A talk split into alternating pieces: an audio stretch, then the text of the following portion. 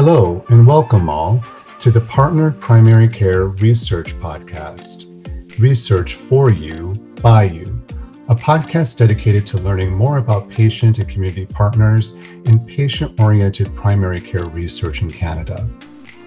The Primary and Integrated Healthcare Innovations Network is proud to present this podcast with a focus on public representation in health. Join us to discover who our community partners are in our network and the people who work with them.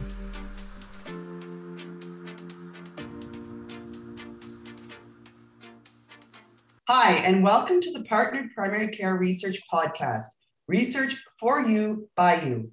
My name is Jillian Bartlett Escalante, and I'm the Executive Director of the Network Coordinating Office of the Primary and Integrated Healthcare Innovations Network. I am very pleased to have here today Karina Prévost from Quebec as our guest. This podcast will be a special issue where we will provide the podcast in French first, then in English. So if you do not understand French, please skip ahead to the English section. Bonjour à nos auditeurs francophones. Bienvenue à notre édition spéciale bilingue du balado de la recherche et partenariat en soins primaires. La recherche pour vous, par vous. Mon nom est Gillian Bartlett Escalante et je suis la directrice exécutive du Bureau de coordination nationale du réseau sur les innovations en soins de santé primaire et intégrée. Je suis très heureuse de recevoir aujourd'hui Karina Prévost du Québec comme invitée. Bonjour Karina, parle-nous un peu de toi. Bonjour Julian, merci de l'invitation. Donc, euh, j'ai 48 ans. Je suis née avec la fibrose kystique, qui est une maladie génétique. Il y a six ans, j'ai reçu une transplantation bipulmonaire en raison de la nature incurable et mortelle de la maladie. Mon équipe de soins avait déterminé qu'il me restait environ euh, deux ans à vivre. Je dois dire que je me sens très, très privilégiée d'avoir eu un donneur à temps. Merci, c'est une expérience impressionnante. Pour quelle raison es-tu devenue patient partenaire? En premier, euh, je suis devenue patiente partenaire de mes propres soins. Je dois dire que c'était il y a longtemps de ça. Tu sais, Julian, quand on vit avec une maladie chronique incurable, il faut que tu deviennes la meilleure partenaire possible de ton équipe médicale. Euh, c'est important parce que des fois, la vie, ta vie surtout, peut en dépendre. Je suis devenue euh, patiente partenaire en recherche et en soins primaires quelques mois après ma transplantation. Quand une de mes médecins m'a demandé d'être patiente partenaire dans son projet de recherche, j'étais vraiment très, très contente parce que j'ai toujours eu le sentiment que les 45 ans quand même de, de soins reçus dans le système et d'expérience de vie avec la maladie que j'ai vécue pourrait enfin servir à quelque chose. Et là, on m'affirmait que c'était le cas. Donc, euh, j'étais vraiment très, très heureuse de ça. Qu'est-ce que ça signifie pour toi d'être patient partenaire? Parle-nous de ton vécu. Qu'est-ce qui est important pour toi? Le partenariat, pour moi, ça veut dire que je fais partie d'une équipe où je peux m'exprimer, poser des questions et échanger des idées. On a tous le même but, c'est de s'assurer que la recherche bénéficie aux patients. Les patients partenaires sont importants parce qu'on vit tous notre vie avec la maladie. On sait comment on ressent la maladie. On connaît les sensations physiques que ça nous amène. On est vraiment les mieux placés pour savoir ce qui nous est nécessaire, que ce soit pour améliorer notre qualité de vie, nos traitements, etc. OK. Quel conseil donnerais-tu à quelqu'un qui pense devenir patiente partenaire? Il faut devenir partenaire. Il y, a, vraiment plusieurs façons de devenir patient partenaire. Mais en premier lieu, il faut faire la nuance entre la défense des droits des patients et le partenariat patient. Si on a à cœur les droits et le bien-être des patients, notre raison d'être, c'est de travailler en co-construction avec les équipes de cliniciens et chercheurs sur des projets qui sont spécifiques. Bon conseil. Peux-tu nous partager un moment dans ton parcours en tant que partenaire qui t'a particulièrement touché? Oui, OK. Oui, oui. J'ai su que je pouvais jouer un rôle significatif quand j'ai été invitée à faire partie du comité de révision de la trajectoire de transplantation pulmonaire à l'hôpital où j'ai été opérée. J'étais la seule patiente assise à cette table-là. Euh, c'était vraiment intimidant, je dois t'avouer. Mais c'est en même temps vraiment gratifiant parce que j'ai pu présenter des enjeux importants pour les patients, des, enjeux qui avaient pu échapper à l'équipe, honnêtement. Je me suis sentie privilégiée d'y être, puis j'avais l'impression que ma contribution faisait vraiment une différence. Merci, c'est super. As-tu un message pour les chercheurs qui ont pour l'instant peu d'expérience avec les patients partenaires et qui veulent euh, s'enligner vers des projets plus collaboratifs et inclusifs en partenariat avec les patients? Ah oui, il faut dire que premièrement, selon moi, il faut prendre le temps d'établir des objectifs. Euh, il faut savoir quelles sont les attentes face aux patients partenaires. Ben, c'est quoi le besoin? Est-ce qu'il faut quelqu'un qui va être prêt à parler en public, etc.? il faut, vraiment le savoir. Puis ensuite, faut s'assurer de trouver le bon patient partenaire. Et pour ça, il faut prendre le temps de recruter les patients. Il faut les rencontrer. Il faut aussi leur expliquer les besoins et les attentes. Il faut discuter. S'il vous plaît, faites preuve de patience, de respect, puis de compassion. Le patient, il fait partie de votre équipe. C'est votre collègue, votre allié il faut aussi s'assurer de trouver un moyen. Pour moi, c'est très important de, les inclure dans un plan de compensation au niveau des budgets. OK. Un dernier mot pour nos auditeurs? Julian, je ne pourrais pas te parler assez de l'importance du partenariat avec les patients. J'aimerais inviter vraiment tous les professionnels qui hésitent à se lancer dans ce concept-là à, à, donner une chance à la collaboration et à la co-construction avec les patients partenaires on, constitue un excellent atout aux équipes parce qu'on offre une perspective qui est unique, un savoir qui est complémentaire, quelque chose que vraiment, là, on ne peut pas apprendre sur les bancs d'école. Et ça, pour moi, ça n'a pas de prix. Merci, Carolina. Merci, Jevin, pour l'invitation. Je suis vraiment contente d'avoir pu partager mon expérience avec toi.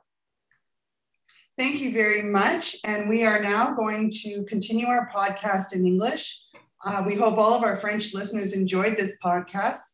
I would like to extend special thanks to Karina for her willingness to do this in both languages, which is how she also conducts her work as a patient partner. And I would like to thank our French listeners for their patience with my French and uh, strong Acadian accent. So now we will switch to English. So, Karina, in English, please tell us a little bit about yourself. Hello, Jillian. Thank you for the invitation. I am 48 years old. I was born with a genetic disease called cystic fibrosis. Six years ago, I had to go through a double lung transplant because CF is an incurable and I became terminally ill. I have to say that I was very fortunate to get a donor in time. I remember you telling me about this story, and it's incredibly impressive that not only you went through that, but you're here as a patient partner. So, why did you become a patient partner? At first, I became a patient partner of my own care. I have to tell you, that was a very long time ago. You know, Jillian, when you go through life with a chronic incurable disease, you have to be the best partner possible to your medical team it's really important to do so because your life may depend on it. I became a patient partner in research and in primary care a few months after my transplant when one of my doctors asked me to be part of a research project. I was really happy because I've always felt that I had a lot to share. 45 years as a patient in the medical system is a long time. I've gone through a lot, but I think that this makes me a valuable patient partner with a lot of experiential knowledge. That is absolutely true. So, what does it mean to you to be a patient partner? Tell us a little bit more about your lived experience as a patient partner in primary care and what matters to you. For me, it means that I can be part of a, a team where I can express myself, ask a question, and share some ideas. We all have the same goal here. It's to make sure that the research will be the, of the best possible benefit for the patients Patient partners are important because we are the ones living our lives with a sickness. We know what it feels like, what we may need to improve our quality of life, treatments, etc. Yeah, and that is not information we as researchers would necessarily have. So, what advice would you have for someone thinking of becoming a patient partner? Oh, I would tell anyone, please do. There are many ways to become a patient partners. But first, you have to make sure you understand the difference between patient advocacy and patient partnership. Our goal as patient partners is to work with clinicians and research teams on specific projects. That is an excellent point. Can you share a moment in your patient partner journey that touched you the most or that you're most proud of? I know that I made a difference when I sat at a committee to review lung transplant trajectories at the hospital where I was operated. I was the only patient sitting around the table. It was intimidating, but really, really rewarding because I was able to address many important issues that the patients were facing. I felt useful and privileged to be there. Well, we've certainly had the benefit of you being on our primary care pan Canadian uh, Council. So, any messages for the researchers out there who are new to patient partner research and are considering embarking on this challenging but rewarding endeavor? Of course, I do. At first, uh, I would tell them to take time to establish goals what can the patient partner bring to the table? Do you need someone that can do public speaking, etc.? Then I think you need to make sure that you find the right patient. For that, you need to take time. Time to recruit your patient, meet them, then explain what your needs are and what to expect, what you expect from them. Then discuss, please do discuss. Be kind and patient and find a way to compensate your patient partner for me, this is really important. And I agree with you, Jillian. This really is a rewarding endeavor. That is excellent advice. Any final words for our audience? Julian, I could not stress enough the importance of patient partnership. I'd like to invite any professional that ever hesitated to give us a chance. We can be a great asset to a team because we do offer a perspective that is unique and most importantly, that cannot be learned in any school. Yes. Thank you, Karina. thank you for inviting me, Jillian. It was a real pleasure being here. And thank you for being willing to do this in both of our official languages from the province where I have been living the last 30 years, and that is Quebec.